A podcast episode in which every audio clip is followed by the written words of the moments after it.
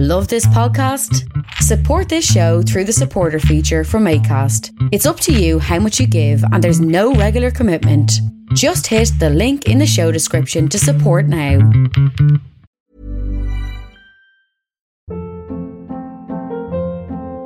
Hold up. What was that? Boring. No flavor. That was as bad as those leftovers you ate all week. Keke Palmer here, and it's time to say hello to something fresh and guilt-free. Hello Fresh. Jazz up dinner with pecan-crusted chicken or garlic butter shrimp scampi. Now that's music to my mouth. Hello Fresh. Let's get this dinner party started. Discover all the delicious possibilities at hellofresh.com. Hey, it's Ryan Reynolds, and I'm here with Keith, co star of my upcoming film, If, only in theaters, May 17th. Do you want to tell people the big news? All right, I'll do it. Sign up now and you'll get unlimited for $15 a month in six months of Paramount Plus Essential Plan on us. Mintmobile.com slash switch. Upfront payment of $45 equivalent to $15 per month. Unlimited over 40 gigabytes per month. Face lower speeds. Videos at 480p. Active Mint customers by 531.24 get six months of Paramount Plus Essential Plan. Auto renews after six months. Offer ends May 31st, 2024. Separate Paramount Plus registration required. Terms and conditions apply if rated PG. Okay, I've got the Treasury's very, very lengthy Brexit calculation here, and I'm going to feed it into this special supercomputer to see if it makes sense. Here we go. 58008. What does that mean? Turn it upside down. That's what I think of them all. Roll on June 23rd. But what about the calculation? I hope Europe explodes and you all die. Oh.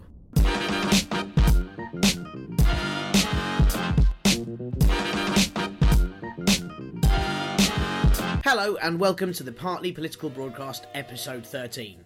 Unlucky for some, especially me, as I'm still Tiernan Douieb. Um, this week, uh, I am a little horse.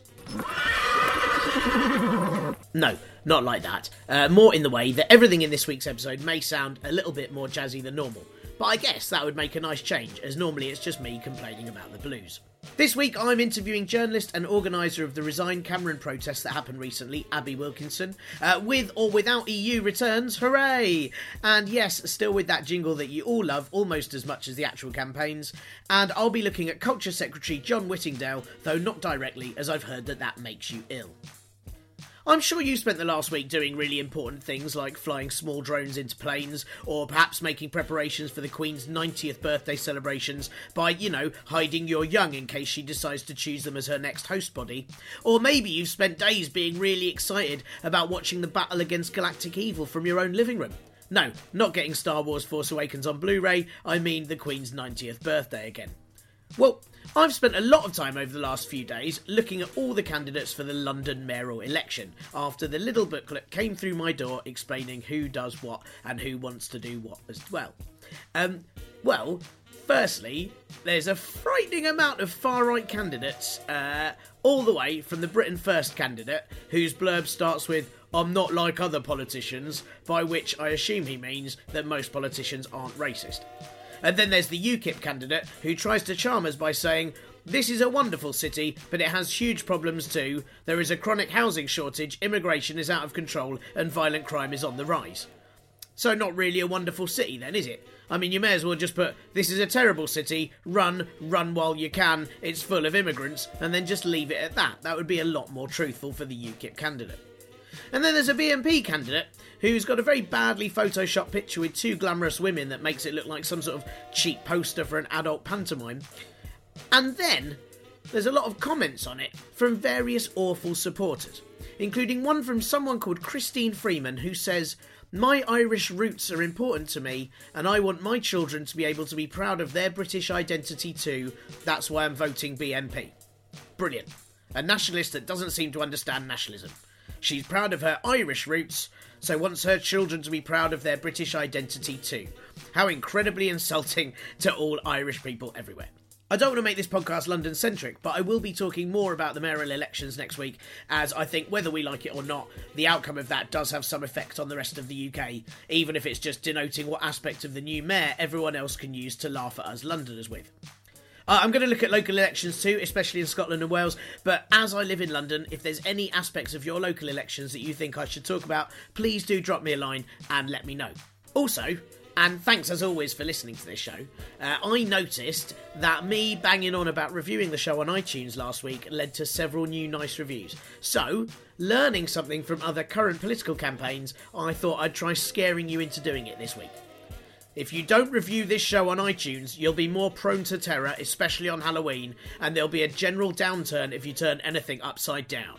Yeah, there. Hopefully, you'll all be rushing to iTunes straight away. Right, let's get on with it. Headlines. Health Secretary and ideal Would I Lie to You opponent Jeremy Hunt is under more pressure to U turn on his proposed junior doctor death writ, sorry, contract, after a legal challenge against the contract starts in the High Court this week. The case will determine whether Hunt was in breach of his powers by saying he'll impose the new contract without negotiations. The Guardian reported that Jeremy Hunt has made changes in his approach to the contract. And even though Hunt took to Twitter last night denying this, he has started to say that he's introducing the contract in August rather than imposing it, which is a very different thing. I mean, imposing means you have to have it and it's forced upon you, whereas if something's introduced, I mean, you can refuse to shake its hand and hope it goes away without trying any small talk. Or, in the case of some of my comedy gigs, you can be introduced on stage to complete and utter indifference and silence and have to leave after 20 minutes before the next act walks on stage and either suffers the same or makes you look even worse by absolutely smashing it. There is another 48 hour junior doctor strike on April 26th and 27th, which will involve a full walkout for the very first time. Let's hope Jeremy Hunt is introduced to some sense before then. If not, then good luck again to the doctors, and I do hope the High Court can impose something on him to sort this out instead. The Labour Party have been criticised of snobbery by, yeah, you've guessed it, other people in the Labour Party, in a continuation of the sort of infighting that's making people in Syria wonder if they need to start an appeal to save them. This time it's due to Labour's National Executive Committee rejecting an application from McDonald's, the Big McD's, to have a stand at their party conference in Liverpool. McDonald's have said that they're disappointed with the decision, which means that they finally understand how everyone else feels about an hour after having an Egg McMuffin. They'd wanted to host an interactive experience display in support of British farm produce, which I'm guessing would have mostly focused on how all McDonald's food contains all the bits that British farms plan to throw away. Both Labour MPs Wes Streeting and former MP Ian Austin have said that Labour are throwing away 30 grand of sponsorship by rejecting McDonald's and that it smacks of a snobby attitude towards fast food restaurants. And obviously, a company that makes obesity creating fast food thrives on low wages and in the US is completely anti union and is run by a really terrifying clown. I mean, that is the sort of ethics that Labour want to have. Hopefully, Labour will get some sense and get McDonald's back on board, and then as well have entire displays run by Coca Cola in support of the need for healthcare. Nestle, maybe, uh, all about parental support and baby care, and then various companies from the torture trade to host an interactive experience in support of the electricity industry. Chancellor of Germany and beanie baby turtle but giant Angela Merkel has tried her best to bring back the usually incorrect stereotype that Germans have no sense of humour by prosecuting a comedian for making a satirical poem on late night TV. Turkish President Erdogan, who the poem was about, requested the arrest of comedian Jan Böhmermann after he read lines about him repressing minorities and having sex with goats. Which critics, I mean Erdogan in Turkey, and members of Merkel's party in Germany said wasn't satire. Which, to be fair, they might be right about. Because the repressing minorities uh, isn't really satire, as it's 100% something that President Erdogan actually does. In the same way, it wouldn't be satire accusing Erdogan of electoral fraud, media and internet censorship, blaming dodgy electrical blackouts during voting on a cat, or calling for arrests on anyone who signed a petition calling for a peaceful end to military crackdown on Kurdish towns. I mean, it's really hard to make something up about someone who's already done a lot of the sort of terrible things that you'd usually make up about someone. The prosecution of Böhmermann fits more with Erdogan's regime than Merkel's, and it seems that Merkel's completely forgotten about marching in Paris last year for freedom of speech after the attack on the Hebdo office.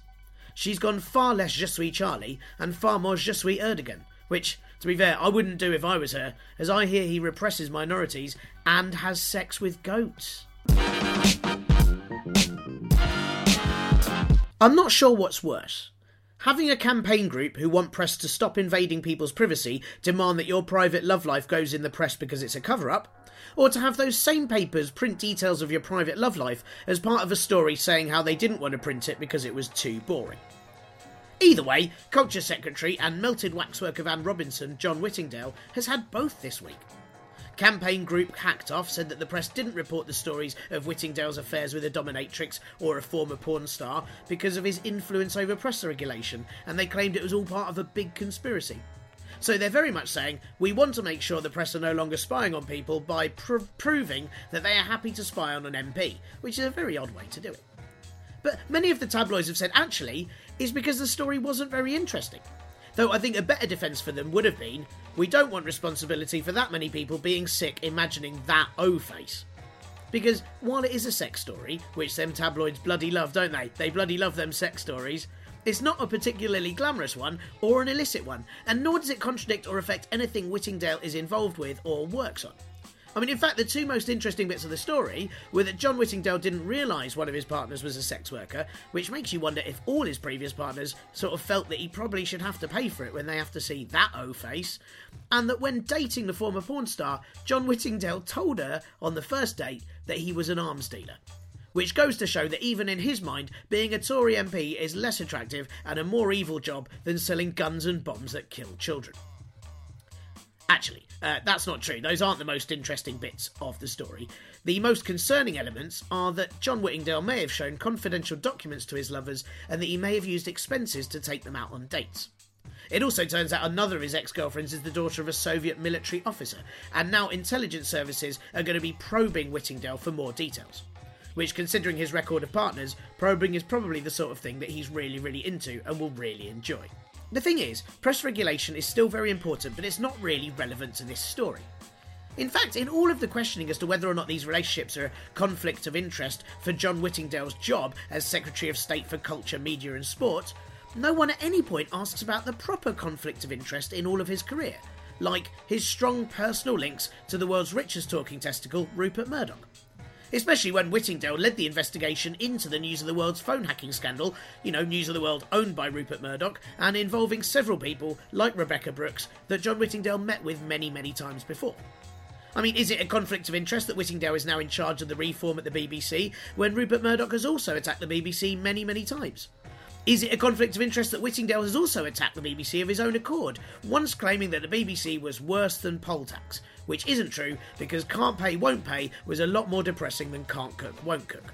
Whittingdale's current plans to improve the BBC include 20% cuts across the board, outsourcing multi award winning CBBC and local news, selling off stakes in all of BBC's assets, including Dave and UK TV, and having government appointed members of a new BBC Trust Board. Because, you know, there aren't enough people in television who don't know what they're doing already. There's very few things that you can improve by dismantling them. Except maybe IKEA products, which quickly go from useless furniture into semi decent firewood with just a few smashes of a hammer. Even then, I'm pretty sure Whittingdale would take apart the IKEA furniture, replacing bits with things that definitely weren't furniture like shoes or pineapples, and then complain that it wasn't attracting enough people to sit on it anymore. So ultimately, press regulation is, as I said, very important, and as is privacy. And yes, it's really important to report on MPs' lives if it might be at odds with their parliamentary positions. And yes, it is sort of nicely nostalgic to have a political sex scandal that involves another person rather than a pig for once. But really, it would be nice if the whole world was a little less focused on how often Whittingdale is screwing the BBC instead. It's now been a couple of weeks since we found out that David Cameron's dad liked to send his money on a much nicer holiday than I'll ever be able to afford to go on. Evidence that the Prime Minister actively intervened in an EU drive to clamp down on tax avoidance have added also to the very bad impression that he made spending a week trying to remember just how many thousands of pounds better off he is because of tax avoidance. And so Dave's popularity has slipped down the polls like a very tired fireman, and the last two weekends have seen large demonstrations in central London full of people hugely displeased that our head of government is the sort of person who thinks something for nothing culture isn't fair, but gaining from tax avoidance is. And I suppose, I, I mean, you know, let's be fair, I guess it must be really hard work trying to remember just how much money you've got when some of it's abroad. This week, I spoke to Abi Wilkinson all about the Panama Papers scandal. Abi is an excellent journalist who writes about many a political issue for papers such as The Guardian, Mirror, Telegraph, and sites like the IB Times. Abi organised the Resign Cameron March that took place a couple of weeks ago in central London that was attended by several thousand protesters, so I thought who better to give a few thoughts on Dave's moral wrongdoings than her. Abi had a few internet issues, so this was recorded over the phone, hence some crackles and pops, but no snaps or other serial based sounds. Here's Abi. So, um, a couple of Saturdays ago, uh, you organised uh, a mass demonstration, uh, which I have to say I was very sad that I couldn't come to, um, calling for David Cameron to resign. Why? Why did you do that, and why do you think now is the right time rather than pretty much every day for the last six years? Um, for, for me, the focus um, wasn't so much on resignation. I, I decided to call the protest because um, the FT had a story uh, where they revealed that David Cameron had personally intervened to weaken an EU crackdown um, on tax evasion and money laundering um, to protect um, to sort of like protect trans, protect trusts from transparency requirements. Um, which you know a lot of experts, a lot of different European politicians have said enables tax evasion. Um, his justification for doing that was that he, he said that trusts are important to help families manage um, inheritance, which I, I don't know about you, but not any families I know. Like it's basically he um, he's talking about very small number of families anyway. He used them this way. Um, and, it, and there was a justification for you know really standing in the way of this tax crackdown. Um, and I was angry about that. A lot of people got involved, and I think they sort of figured this was the last straw, and they just didn't trust David Cameron's credibility anymore demand was just to close the loopholes, really. Right, because I mean, it, yeah, it was it was very interesting the way in which he even admitted to benefiting from any offshore funds at all. Anyway, wasn't it? It took him about a week to yeah to own up to that. He was clearly hoping the story would go away generally, which is why I thought it was really important to make some noise about it.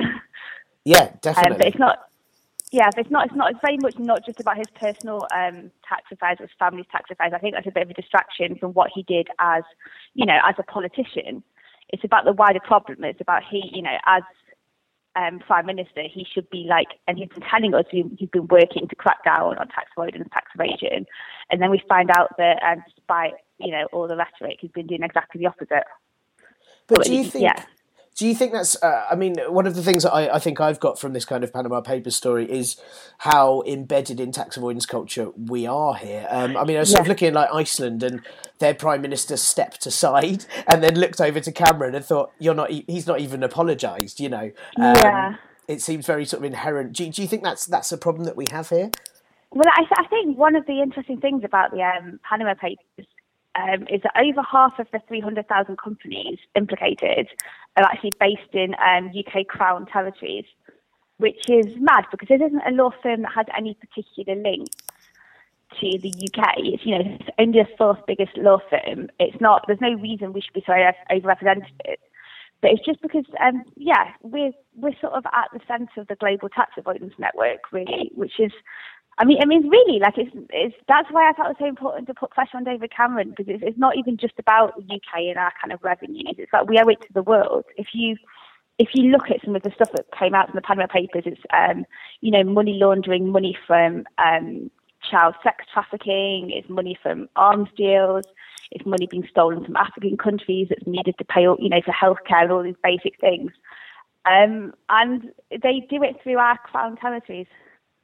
Well, I didn't realise it's quite so quite so much of it is from really illegal activities. I didn't realise that.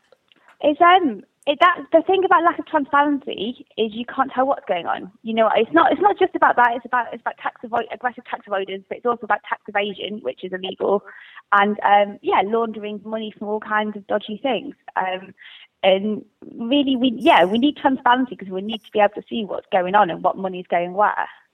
But would the I mean, because uh, obviously they've all now released their tax returns, and that's been the big thing of the past week or so. Yeah. But the tax returns wouldn't show avoided sums in the first place, would they? So, is that helpful? Yeah. I don't. I mean, I I'm not. I'm no tax lawyer. Um, as I understand it, you know, yeah, it's not necessarily going to, you know, it's not going to show illegal activity, but it's also, I think, the interesting thing is, um, you can't even know if they're telling the truth because, um sort of a tax inspector can't legally dispute. You know, if someone puts something out that is false, like it's it's a private matter, so people can put anything out. Um, but beyond that, I think I think it's a real distraction to make it about MPs' person, personal tax affairs when it's really about what they do as politicians. Um, mm.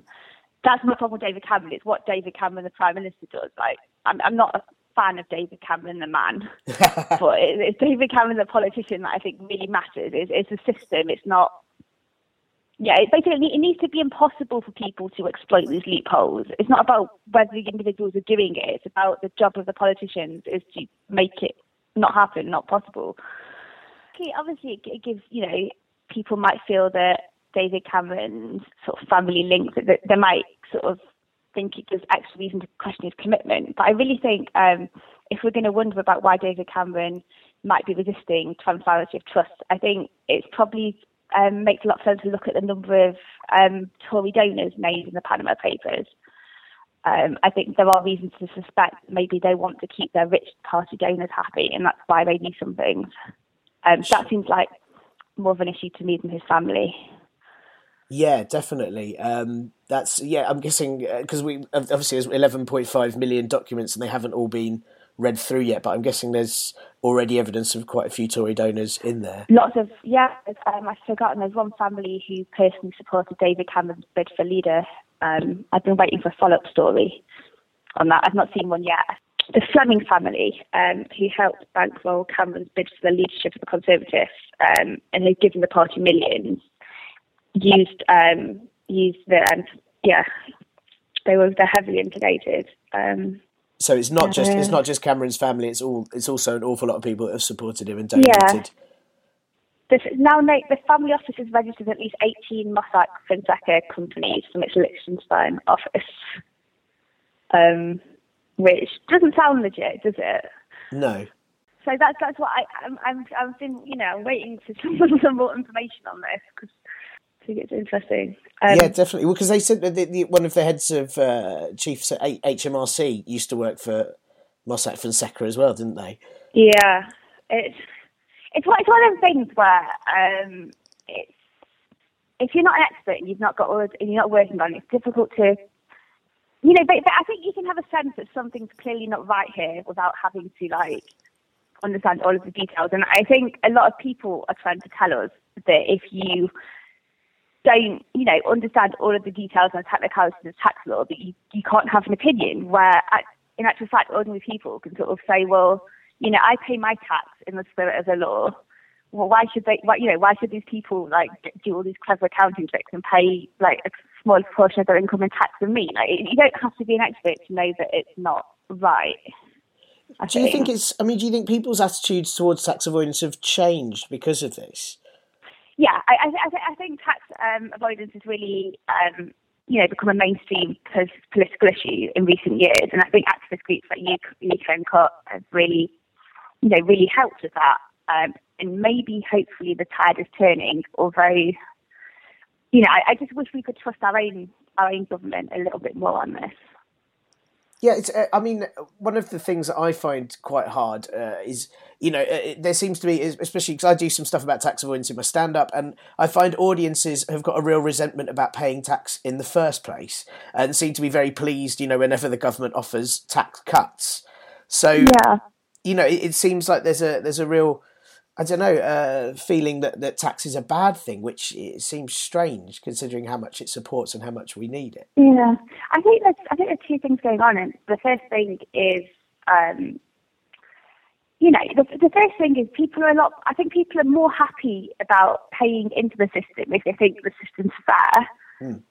And I think it's operating how it should. And if you see people, you know, people at the top with lots and lots of money not paying, it is like, well, why should I contribute? And I think another thing is people don't fully appreciate how much the state provides. Um, you know, if you get ill, who looks after you? If you own a business, who like looks after your your staff? Like who educates us? People bans the roads we drive on. Like you can't, you know, you can't you can't function without being part of society. Like to fund that society, you need to pay tax. It shouldn't it's a weird one, isn't it? It shouldn't be uh, controversial, but I think you know maybe it'd be less controversial if people felt the system was fair. And you know, in, in recent budgets, we've had cuts to capital gain tax, gains tax, cuts to inheritance tax that only benefits the wealthiest percent. Um, and at, at, the same time, people, you know, lower down the income spectrum are really struggling. So I, I do understand why people who are struggling might resent, you know, the fee, might feel that everyone's not paying their fair share at the moment. Yeah, it is. Uh, I mean, I do feel that as well. I, as much as I'm very happy to pay my tax every year, there is a bit of me going, I don't want to give it to this government. Can I save it until when I like, you know, and then I'll give them a lump sum later on? That would be much better, um, if only that were the case. Um, yeah, I mean, because it, it's really odd the, the way that the government talk about being against tax avoidance and sort of being against aspiration uh, is one of the things. That's bizarre, isn't it? Yeah. It's um, it's I. To, to me, you know, part, of aspiration is we, we want the kind of infrastructure so that people can achieve whether or not they're born into money, and that means we need tax money to fund education. We need tax money to, you know, fund fund all kinds of things. Um, so to, to me, sort of draining the state of essential resources, that's anti-aspiration. Yeah, absolutely. Absolutely. And, and it's, I mean, asp- aspiration as well, I think for me doesn't, you know, I think being given money in the first place kind of gets rid of aspiration, uh, I'd have thought. Yeah. Well, it's certainly, it's, it's, it's, it, whether or not it inspires the people who get it, it certainly stacks the deck against, you know, most everyone else. And um, I don't think, I don't think necessarily the people who happen to be born into money are the best, you know, the people who are going to have the best ideas and be the most productive and set up the best businesses. Um, you need to redistribute it. It's good for the whole country. Yeah, definitely. I, I completely agree. Um, do you do you think that uh, because this has been such a huge story in the last few weeks, and I mean, you you got uh, you got several thousand on, on your demo, didn't you, a couple of weeks ago? Yeah. And I know there was another one again this weekend that joined with the People's Assembly one. Is that right? Yeah, there was a really big one this weekend. Um, I think I've seen reports of you know 100, 200,000. Um, that was that was um, yeah. I mean that that was that was the um, yeah. It joined with the People's Assembly, who obviously got a lot of people out. I, th- I think the, the kind of the issues are linked. The People's Assembly march was about jobs and homes, education and health. And um, tax avoidance and tax evasion are really related to that because um, what I'm angry about is that these people are you know, starving the state of the money that's needed to fund these things. And then we've got a government saying, you know, we can't possibly afford to fund this. We have to make these cuts. It's like you're not, you're not even trying to collect tax money. How can you say how can you say we can't afford these things? Like you just don't care. It's like we can absolutely we can absolutely afford these things.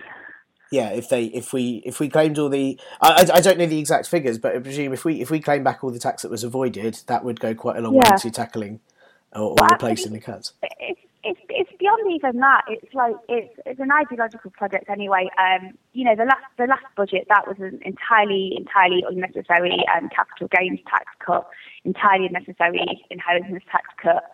Um, there's but this, the kind of the tax avoidance issue just makes it even more obvious that they're just not.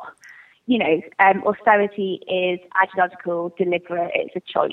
It's very much not, you know, a tough difficult decision taken because there's no other options. There's that's um, something that I've sort of seen quite a lot of people talk about lately, uh, and I went to sort of a panel about this recently. But the, the fact that you know we are stuck in this kind of ideology at the moment in, in neoliberalism, which is obviously not working, and people are suffering because of it. And we've had the global crash, and we're probably going to hmm. have another one, but there isn't anything to replace it with yet. So, I mean, do you think that's the case? And and what should um, we do until something does appear? Well, I, I think I think um, in a UK politics perspective, I, I think this is sort of the crisis that's facing the Labour Party at the moment.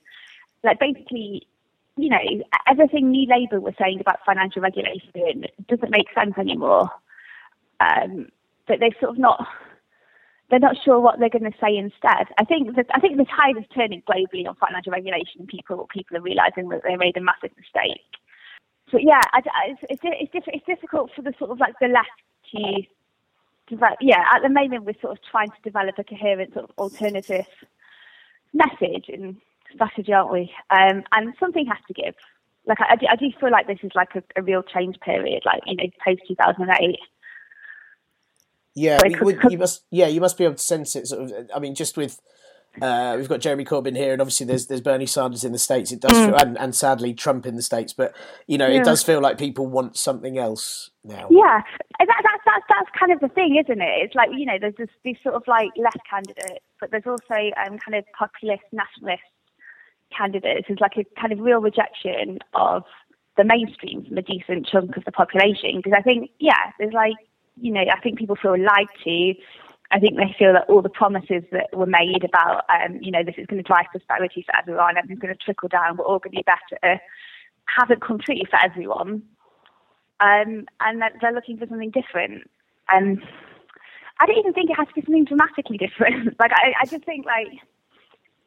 Like, to, to, to me, you know, let's let's um, regulate things properly. Let's make people pay their taxes. Let's redistribute a little bit more. That's like that's not radical. It's just it's quite reasonable. Yeah, but it's, yeah. um, a, a, lot, a lot, a lot of reaction to it, um, the kind of like, as, as if it's unreasonable, which is um, like like like Bernie Sanders talked about um, breaking up the banks, and uh, you get a lot of people saying, you know, you can't you can't break up the banks, it doesn't know how to do it, and then you, you list the financial experts, and they're like, he absolutely can, like, you know, he doesn't know how to. These things are possible, um, you know. Your politicians still do have power. um, it's yeah, there's a lot, a lot of things that are kind of ideological seem to be taken as like the nat- the natural order of things, um, and I think there's growing kind of public suspicion about that. But then I, I guess we're we're often told, especially sort of uh, by a lot of media outlets, that things shouldn't change, or that if they change, it's going to be bad for us. And so I, I guess that gets into people's heads. I like which, which sort of things. I mean, just like you were saying with, with the Sanders thing of regulating the banks, but we've got, um, you know, I mean, like Labour here, constantly, whatever they do or propose uh, is pretty much being slammed by the press. Um, Yeah. And whether or not all those things that they're proposing are good or, or not, it doesn't feel like they'd get through even if they were a correct idea, it's- you know. It's really interesting. I, I feel like I've like um, following both kind of political commentary and kind of expert economic commentary. Feel I feel like kind of political commentators, e- even those you know centre centre left, are a lot more kind of small c conservative. Ever catch yourself eating the same flavorless dinner three days in a row?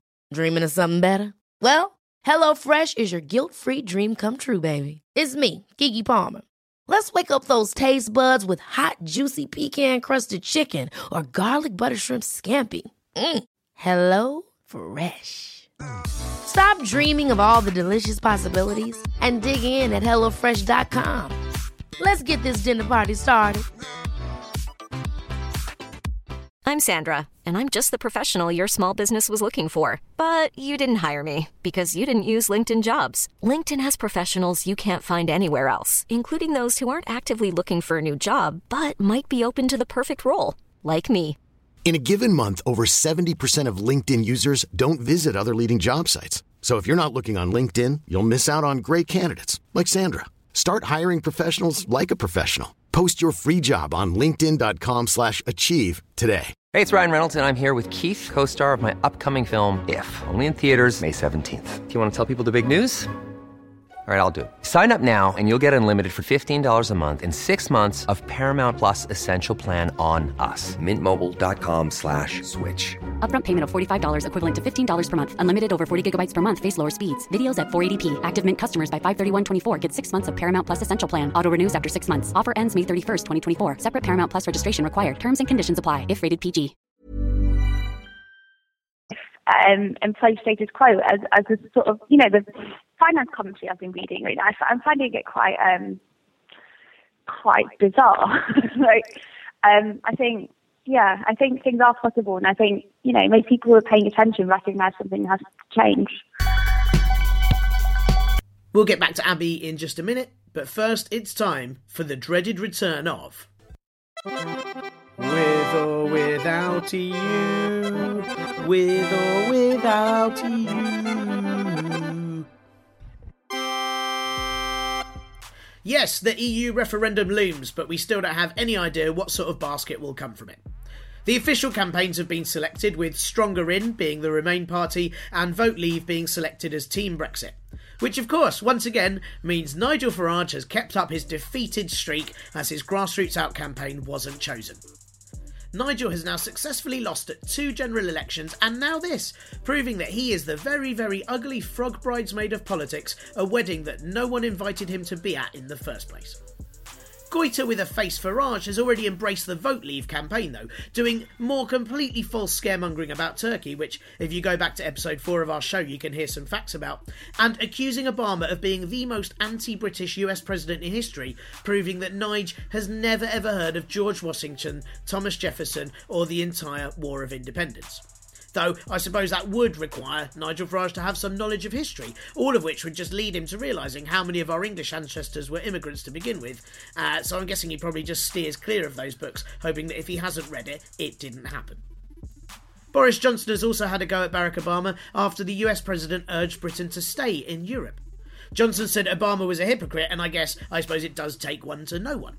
Boris said that he was a hypocrite, though, because he reckoned that the US would never ever give up its sovereignty. But I think he's wrong, because aside from the fact that the US is part of NATO and the World Trade Organization, it also sort of operates like 50 smaller, completely dysfunctional countries that somehow just about manage to work together. I mean, if you ever look at how Congress and state governance works, or rather doesn't over there, I think they all gave up sovereignty ages ago. Ian Botham has also spoken out for a Brexit, which is, of course, what we were all waiting for before we made our decision, eh?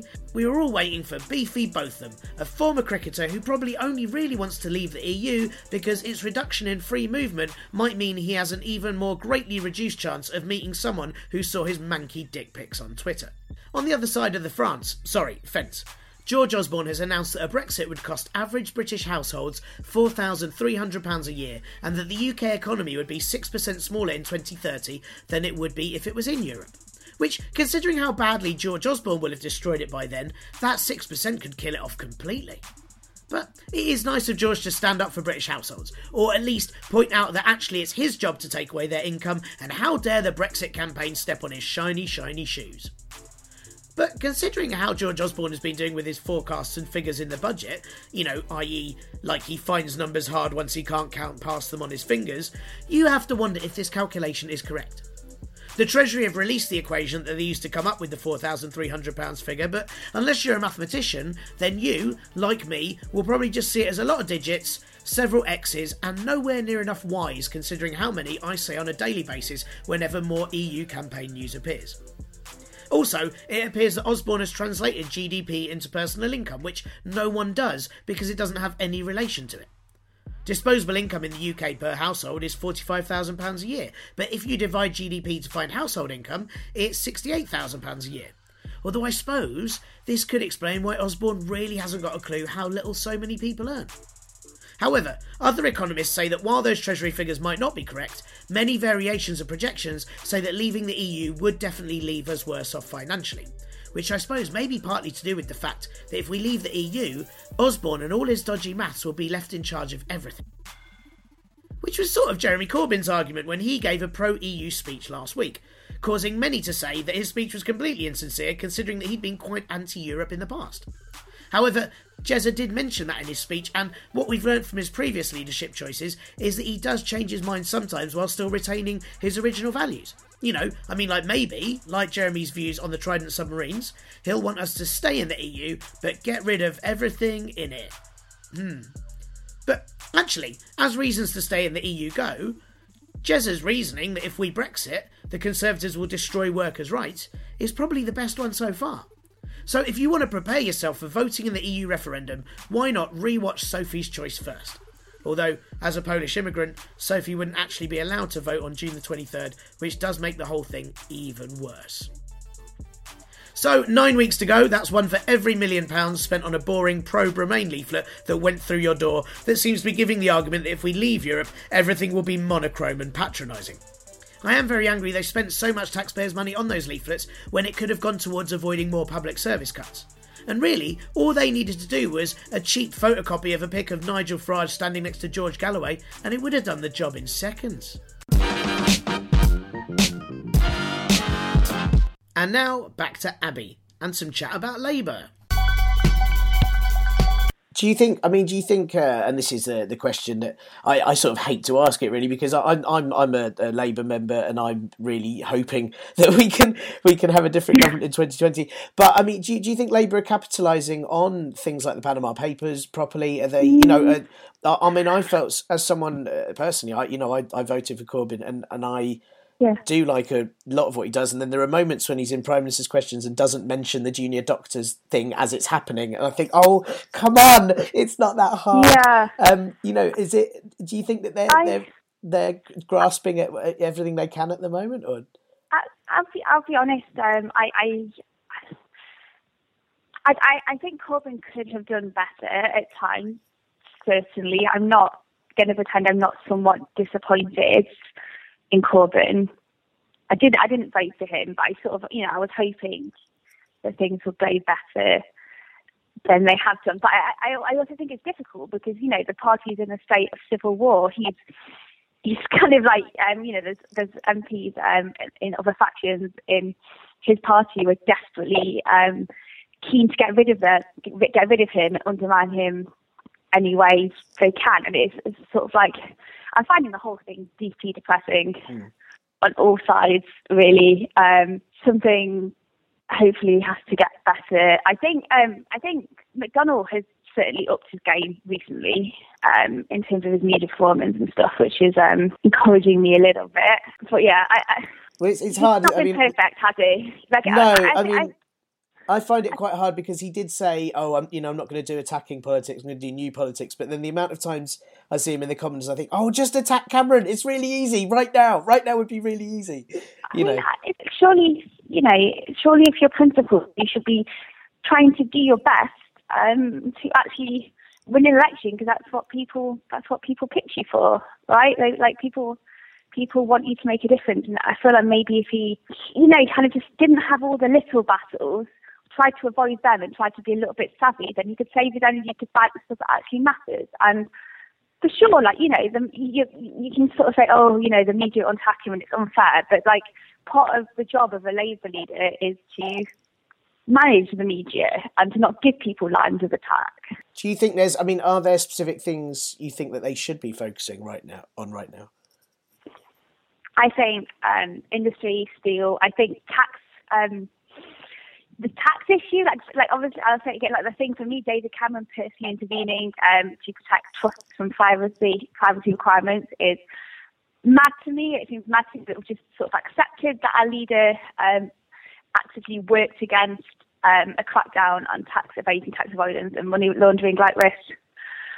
Still doing it. It's not changed his tune post Panama Papers or anything like that. He's still saying exactly the same thing apparently. Um, but I I mean, I say, I suppose, like he, he is. He he does talk about housing. He does talk about um, education. He does talk about health. I, I guess the thing is, is it feels like the sort of like states under attack from so many different angles at the moment. It's difficult to. Yeah. difficult to say this is the issue that. I mean, that, that- is, I I- think, a big uh, a big problem, uh, and I, I don't know if you've sort of found this with people that you speak to. I mean, a lot of people I speak to, uh, they've got so many things to worry about, and there's so much that seems to be going wrong that I think people are almost uh, being selfish about it. You know, they're, they're they're concerned about the things that immediately affect them first because they have to be. Um, yeah. yeah, I mean, uh, do you do you do you have any sort of tips, maybe, of if, if people are feeling feeling overwhelmed? What do you think is is a good I- idea for them to do? I think um, I think the tax things matter.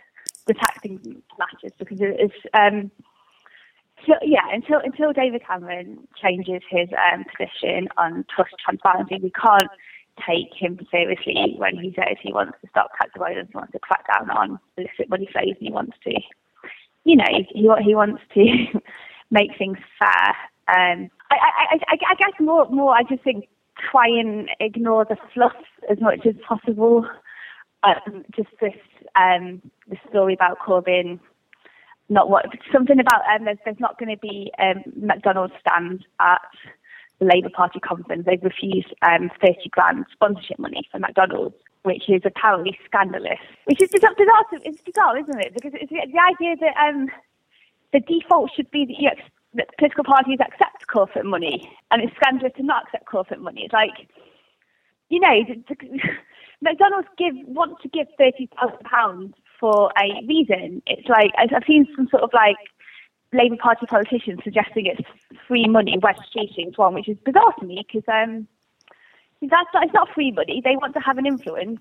Um, they're a party that's currently not in the UK but is involved in um, union smashing. They've been accused of, I think, like large scale tax avoidance. Um, there's lots of reasons you might not want to take the, the money as a Labour Party. Um, I just, I just feel at the moment there's going to be, you know, endless stupid stories. There was one this morning saying he doesn't want to meet Obama, and then it turns out, you know, he, his his office has said that's just basically a fabrication. Yeah, there's just endless ridiculous attacks on Corbyn as an individual, and I think kind of distracts from the important role the Labour Party should be playing right now, holding the government to account. Yeah, definitely. There, there was the, the one uh, last week that Jeremy Corbyn has earned 1.6 million in salary, and then you check and you go, yeah, it's over 34 yeah. years.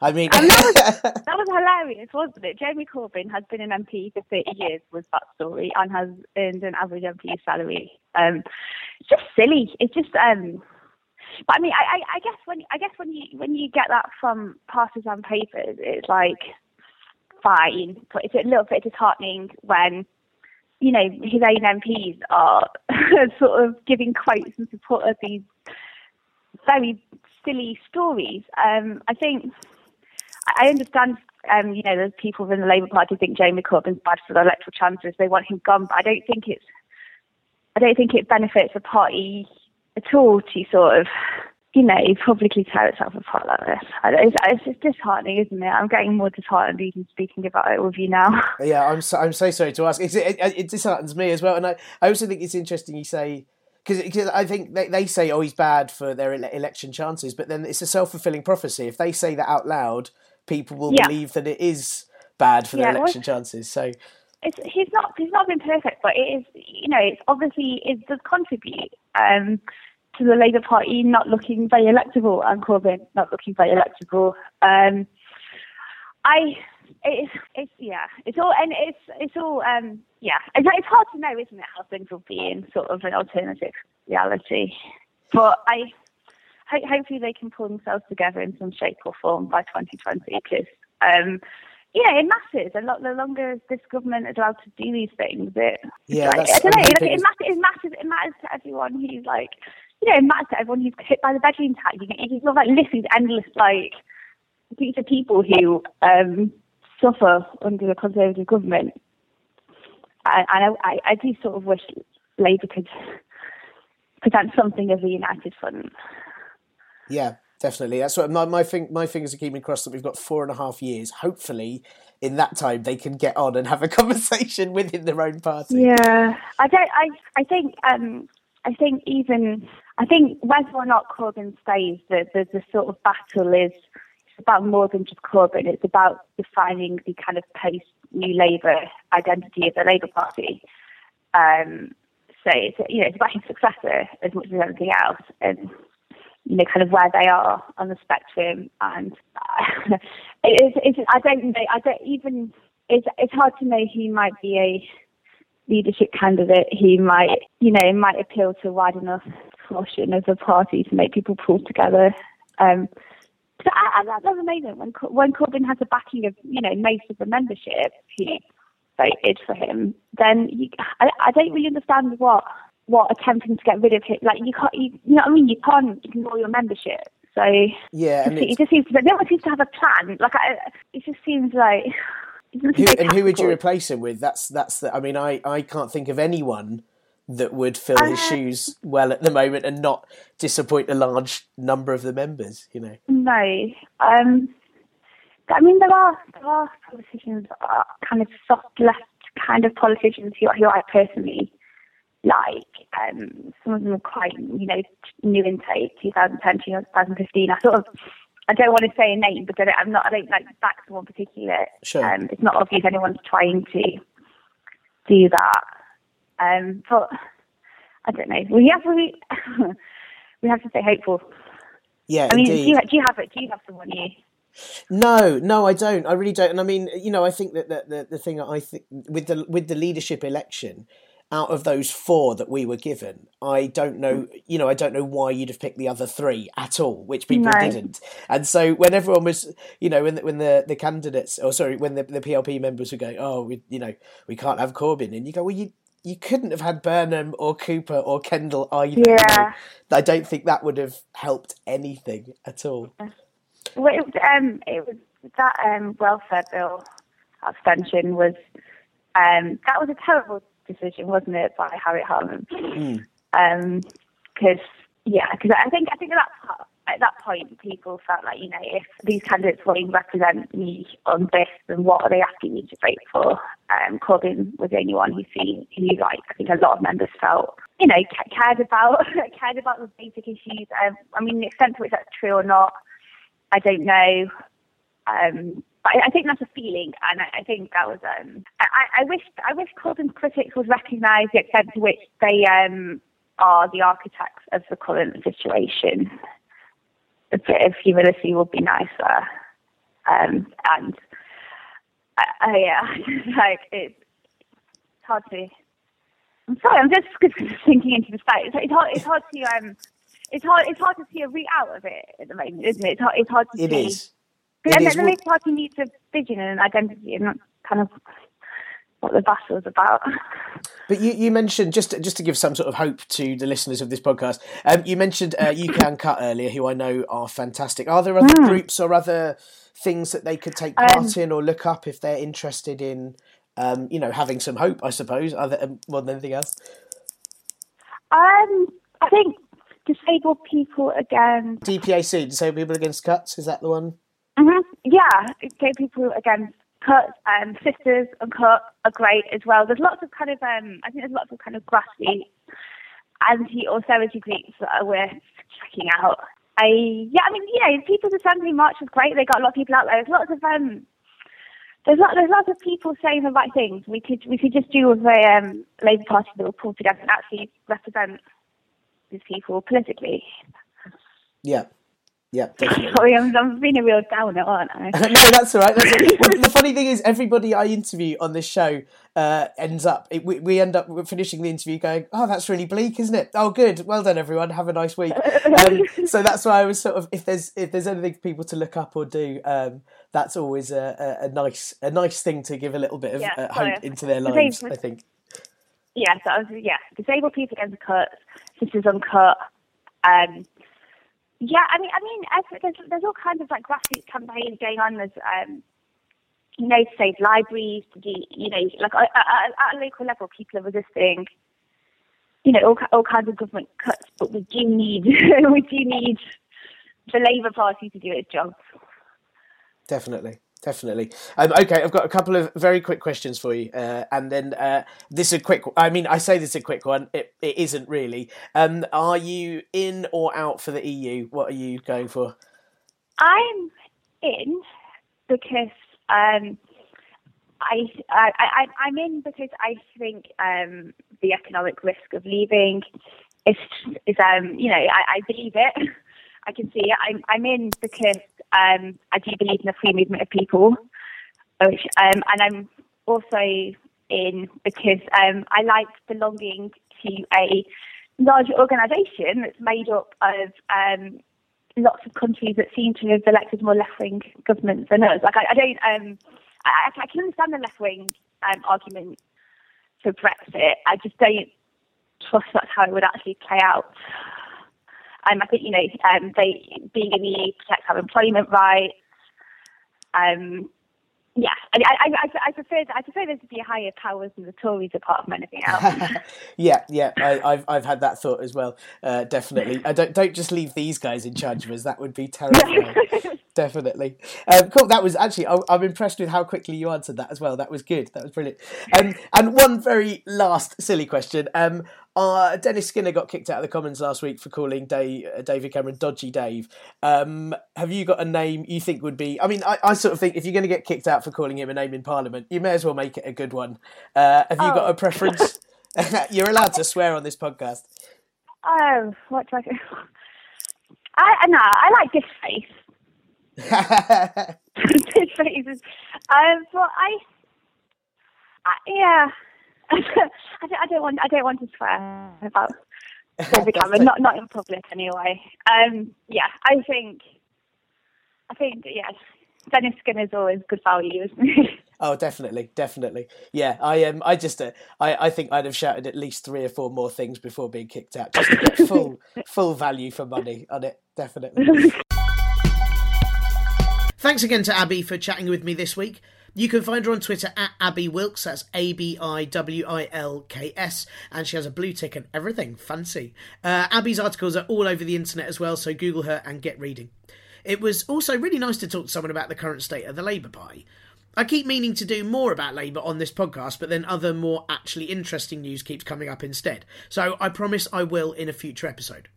And yeah, I also realise that my efforts to make this show non partisan are probably impaired by me being a Labour member, as I said in that interview, but I should say I hosted an art competition for the Green Party last Saturday, so I'm a total political maverick and I can't be at all trusted.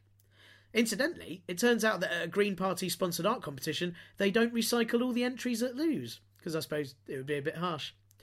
I'm hoping to get a mayoral election specialist for next week, but if you've got anyone you'd like me to interview, as I say every week, um, or if you've got an issue that you'd like me to talk to someone about, then please, please do let me know. You can email me on partlypoliticalbroadcast at gmail.com or contact me on Twitter at parpolbro or on Facebook at parpolbro. As of May the 1st, the government's new anti lobbying clause comes into force.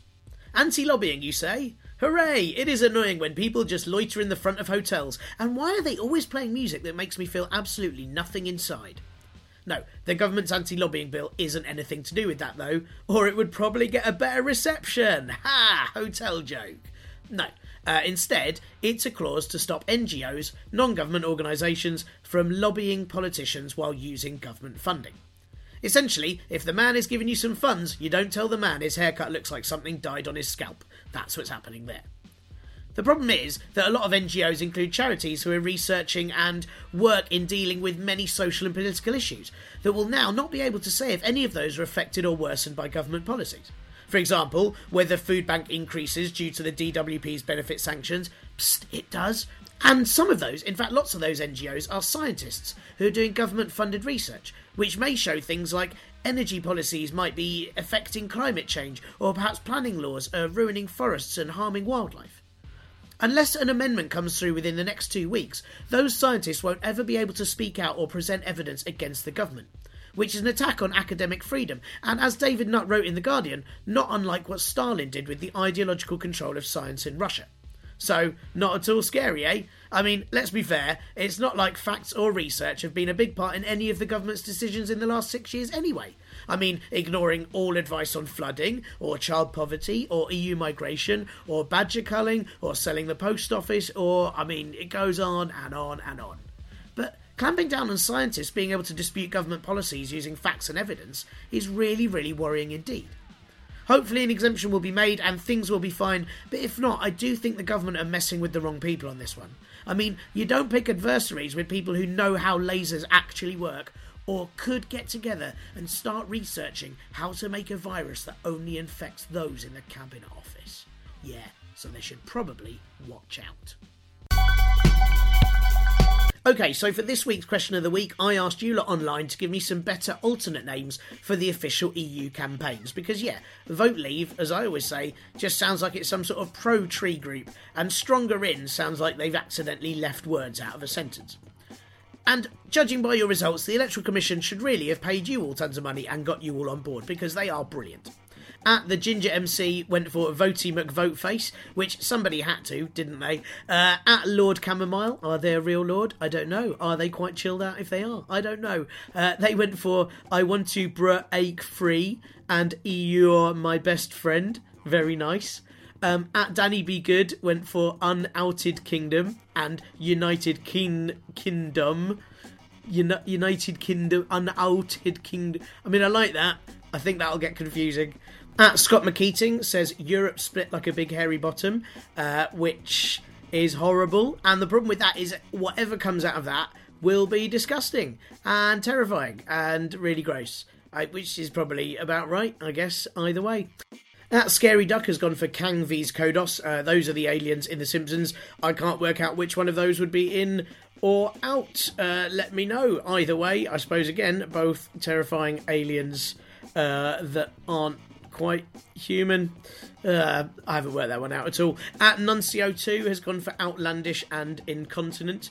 Uh, again, that could probably apply to either one. Same with at Jane Mortimer, who's gone for expensive and exhausting. Again, works for either one, doesn't it?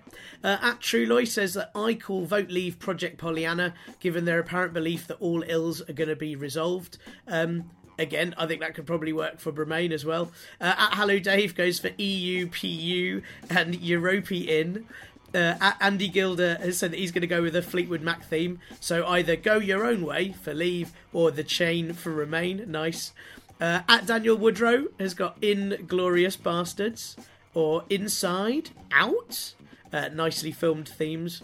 And uh, or aubergines and Brussels sprouts. Everyone would go for aubergines, wouldn't they? No one would go for the Brussels sprouts. Uh, at Clown Fist, that's Fist with a one. Uh, he's I this I really like this Brit stick. That's good, isn't it? That's really good. Uh, also, if that doesn't work, I think he could make a really patriotic glue that would appeal very much to UKIP voters. Um, and at Vaughan Earl sent bloody loads, so I'm just going to do a few. I liked uh, Brit Go and Stay Brit, and I liked Vote and Go, which sounds like some sort of democratic shampoo. Um, I'm going to post another question on our at Pulp Twitter and Facebook account, uh, and I'll, I'll, do that this week. Uh, so do check those weekly if you'd like to take part, or basically write jokes for this show for free. I mean, consider it an apprenticeship opportunity that will not give you any work experience that you could ever put on a CV. Brilliant.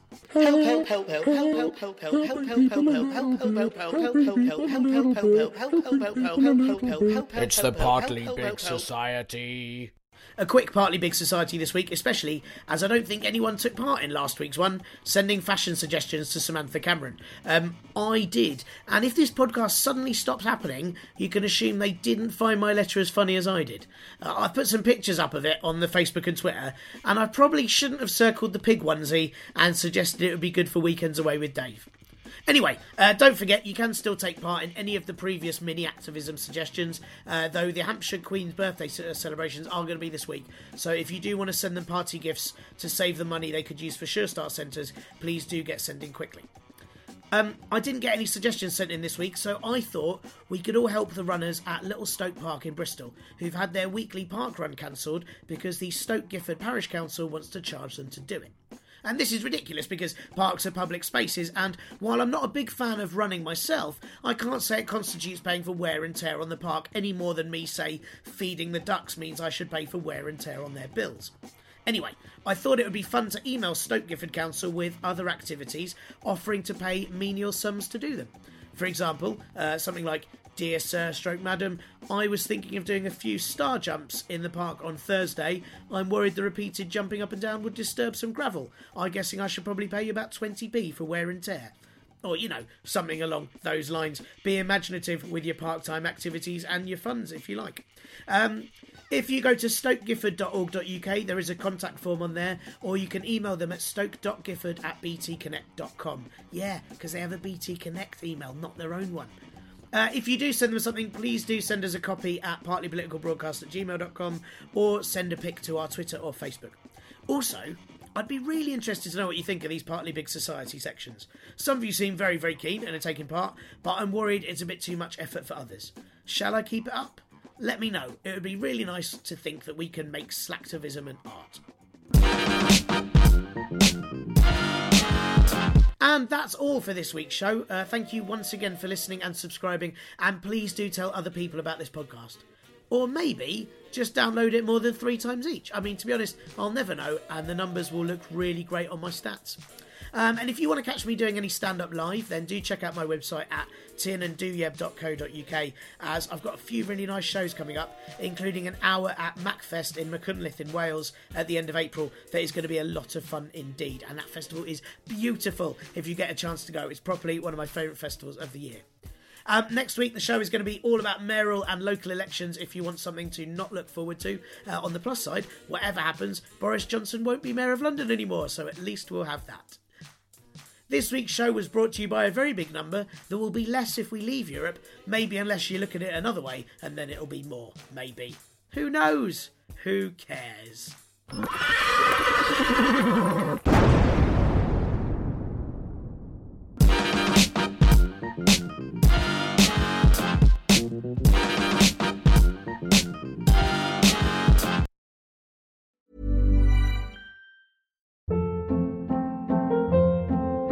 Hold up. What was that? Boring. No flavor. That was as bad as those leftovers you ate all week. Keke Palmer here, and it's time to say hello to something fresh and guilt-free. Hello Fresh. Jazz up dinner with pecan-crusted chicken or garlic butter shrimp scampi. Now that's music to my mouth. Hello Fresh. Let's get this dinner party started. Discover all the delicious possibilities at hellofresh.com. Even when we're on a budget, we still deserve nice things. Quince is a place to scoop up stunning high-end goods for 50 to 80% less than similar brands. They have buttery soft cashmere sweaters starting at $50, luxurious Italian leather bags, and so much more. Plus, Quince only works with factories that use safe, ethical, and responsible manufacturing. Get the high-end goods you'll love without the high price tag with Quince. Go to quince.com/style for free shipping and 365-day returns.